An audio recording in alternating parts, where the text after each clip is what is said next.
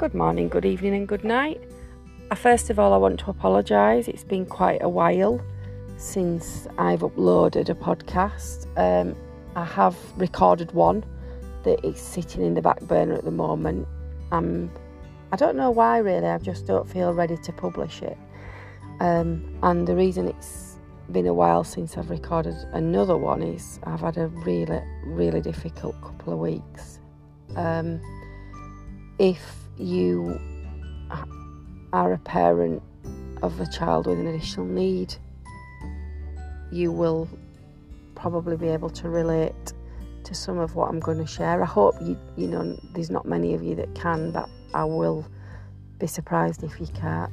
Um, our education setting failed a couple of weeks ago, and it's been a really emotional couple of weeks in trying to deal with that.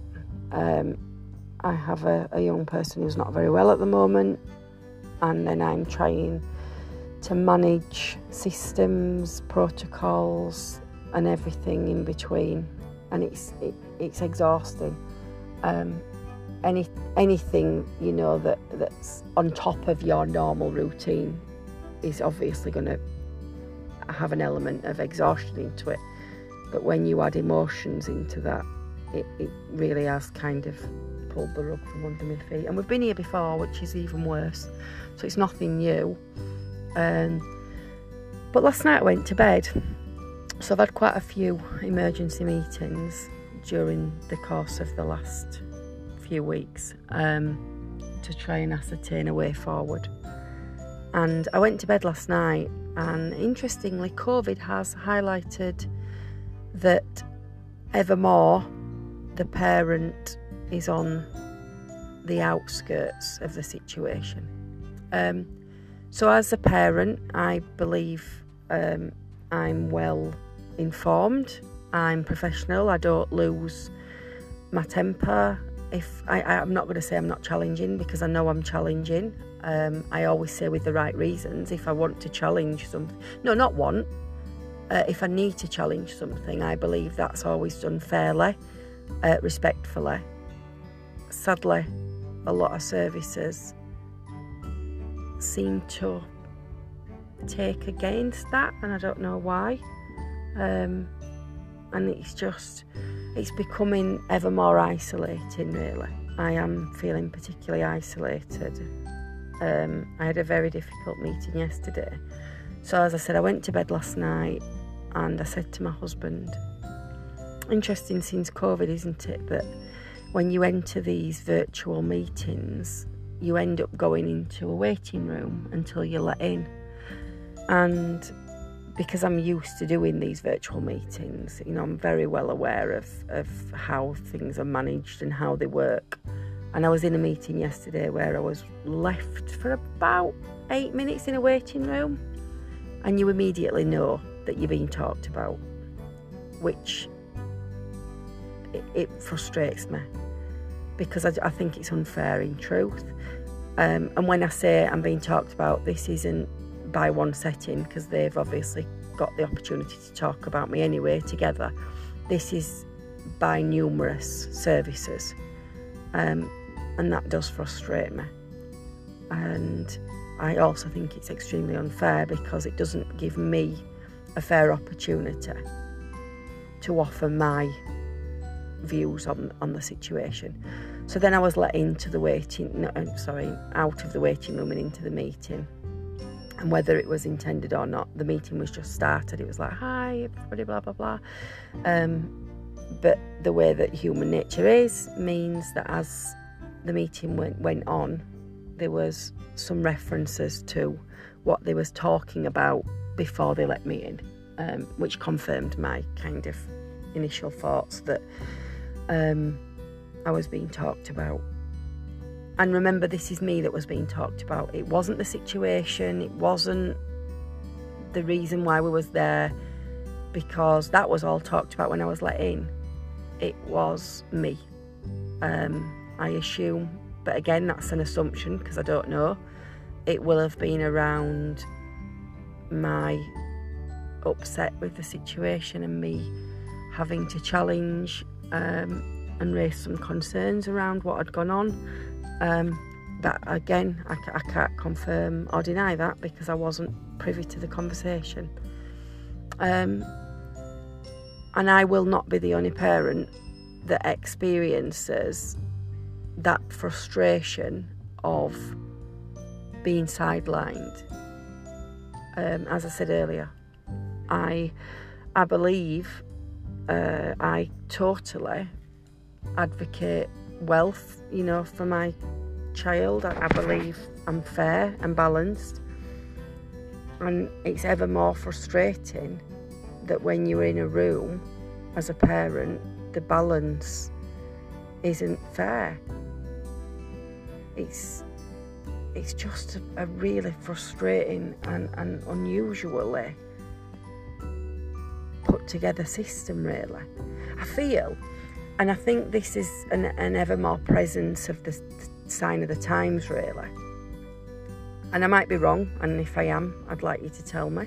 Um, if your experience is different, because when I say I might be wrong, that might be the case, but this is this view is built on my experiences. It, it appears that after the years of cuts that we've all been experiencing, everything is so tightly managed because there's not enough that there's a fear. Everything is delivered in under fear now. It's you know, there's nothing that I believe is holistic. I think the processes um, are not following necessarily through with the policies. So the policies are definitely not perfect, but often they're a lot more comprehensive and inclusive than the deliverer. Um, and that's frustrating because who ends up being at a loss? And it's not me. I'm, ta- I, I'm only reflecting on my last couple of weeks, trying to advocate for, for my daughter, but actually, the person who's really affected by this is her. She's now had her one, two, three or four setting failure. I'm going to say fourth because we've ended up having to move into a different setting within the same school. And in truth and on heart, I believe that could have been prevented if there wasn't such rigid thoughts around how things should be delivered. And I don't know how we're going to get over that um, or around that. But it's sad because I have a child who's who's suffering now because of systems that have gone wrong somewhere. Um, and then I am restricted in being able to advocate for that or work on developing things in the future to prevent that. I think everything at the moment, because resources are so limited, is is firefighting. We have very, very, very limited resources on prevention.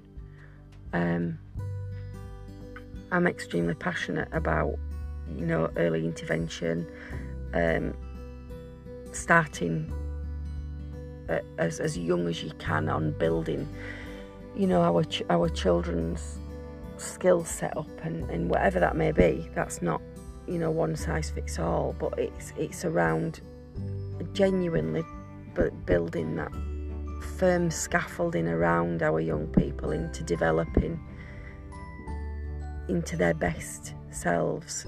Um, but we haven't always got that anymore um, because we, we're just so thin on the ground in a lot of areas, and sometimes the autonomy that settings get is also a little bit of a concern for me. I have concerns around how parents are able to raise concerns about systems that are, are not going well without that closure of communication because that tends to be what happens. I've always thought, or at least until the last, I would say, 12 months, I had a really good relationship. Um, and I genuinely tried to work through a lot of the problems that were, you know, that was kind of bubbling under the surface. And when we wasn't getting there, I'm going to highlight it and that's kind of where the problems come. I've now got a school that have closed ranks, they don't want to talk to me, and obviously a setting that's now failed and a child that's out of education. Um, and I don't know how to move forward with that in truth. Um, so you, you know, I, will guess that there's there's other people that have experienced similar, and and the the truth is, there are really really good settings, and I know there are. You know, some really successful um, placements where our children really do thrive and, and develop into just some, you know, the the most amazing people and then I guess there's this anomaly. And I, and I will be honest, I think it totally comes down to people. Um, you can have all the best policies in the world, but if they're not going to be implemented, what are you going to do about it? And that's kind of where we end up being. I know I've, I've raised a few concerns previously, and even if you you raise them outside of the academy because my daughter attends a school, by the way, outside of where we live. Um, she, she, attends a school in a different authority area, and it's a it's part of a trust of, of schools, and she's she's got some quite complex needs. Um, so there's there's lots of different layers there, and and as I say, this this setting work has been successful. Um, she's had some real success as well. She's been there, and and I'm and you know COVID's probably impacted some of her emotional state further, but again, this is a complex needs setting, so you'd think you know they had that safety net there, and it just seems we had a switch over in in staff, um, changing management which actually was a positive, but the switch over in staff is kind of where the thread started to, to unravel. Um, and who would have thought that for us, a complex needs setting hasn't really been inclusive at all?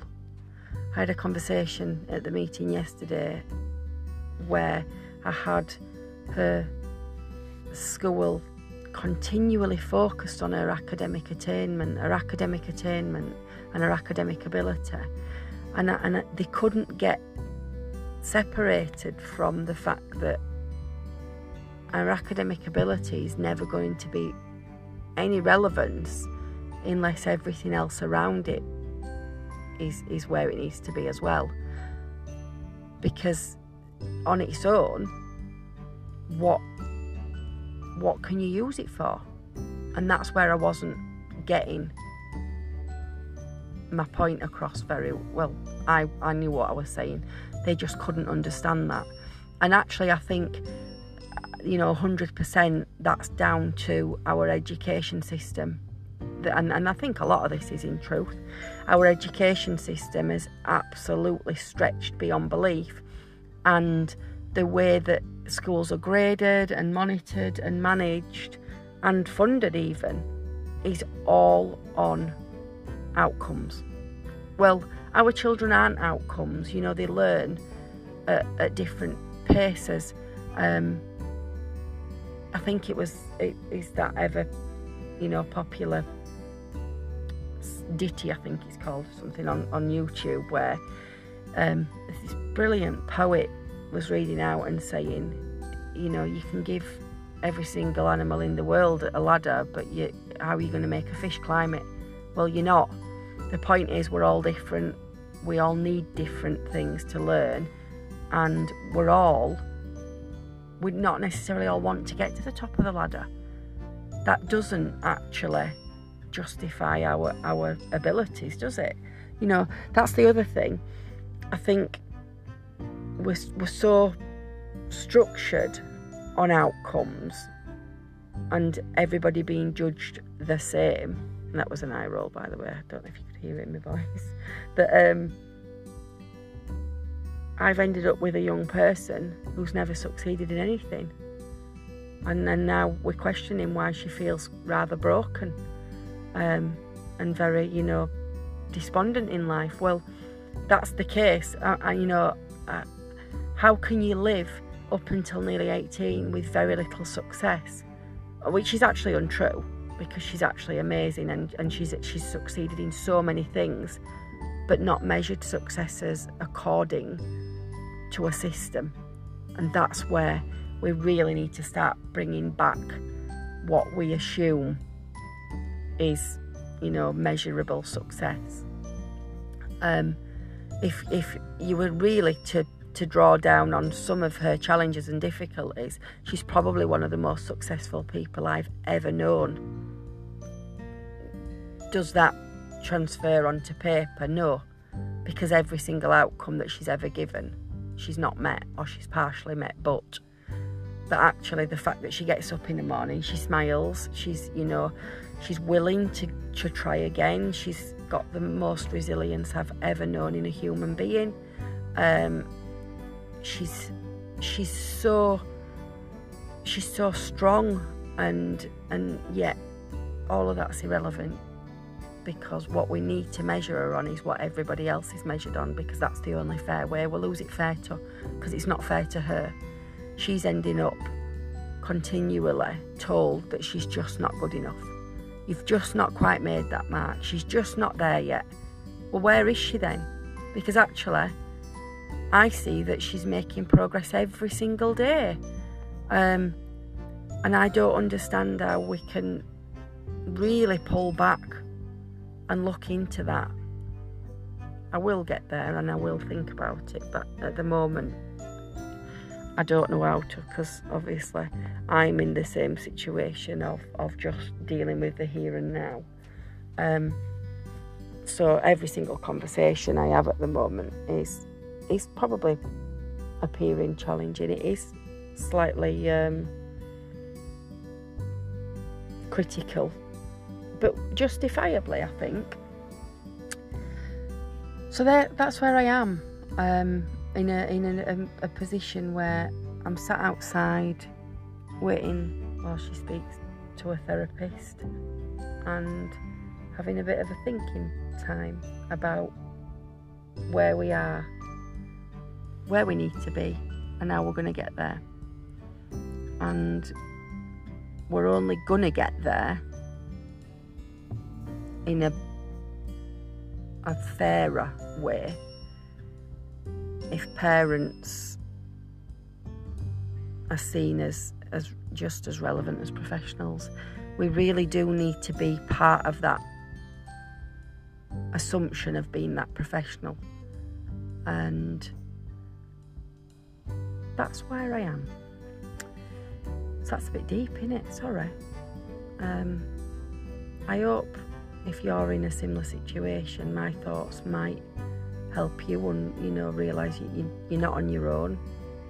Um, and be a bit reflective, really, that uh, you know somebody else is experiencing the same as you. Although it's not, it don't fix anything, it don't make it better. It's definitely not the most lonely place to be if you know somebody else is, is in the same situation. And I totally get where you're coming from. You're not you know absolutely not on your own. We you know we, we're there together. So please take care. Share this especially if you're in a you know similar situation that I am and feel that it might be helpful to some other friends or, or colleagues or whoever else because actually I would wouldn't be here now without the peer support that I get from other parents and carers they are my absolute lifeline in, in the whole journey that I've ever been on. Um, so big up to you guys because it's you that that keeps us kind of empowered to continue and make sure you know that you you're aware just how brilliant you are. And that's it in a nutshell, in a 20 minute nutshell. Thanks for listening. I will be back. Um, I promise you, I am still committed to it because, like I said, this is my talking diary. Um, it's not about it being. I don't know if I want to say relevant because it's it's relevant to me. There's no theme other than this is my life. Bit of a red book moment there. so thanks a lot anyway. Take care, and I hope you have a fantastic Easter weekend. Uh, find yourself 20 minutes to put one to start to put the got all the way through them before I was muffling my words. Find 20 minutes, put to one side, and listen to this, and yeah, just have a fab time. Um, not with this, obviously, but over the weekend. Take care, and I shall catch up with you soon. Bye.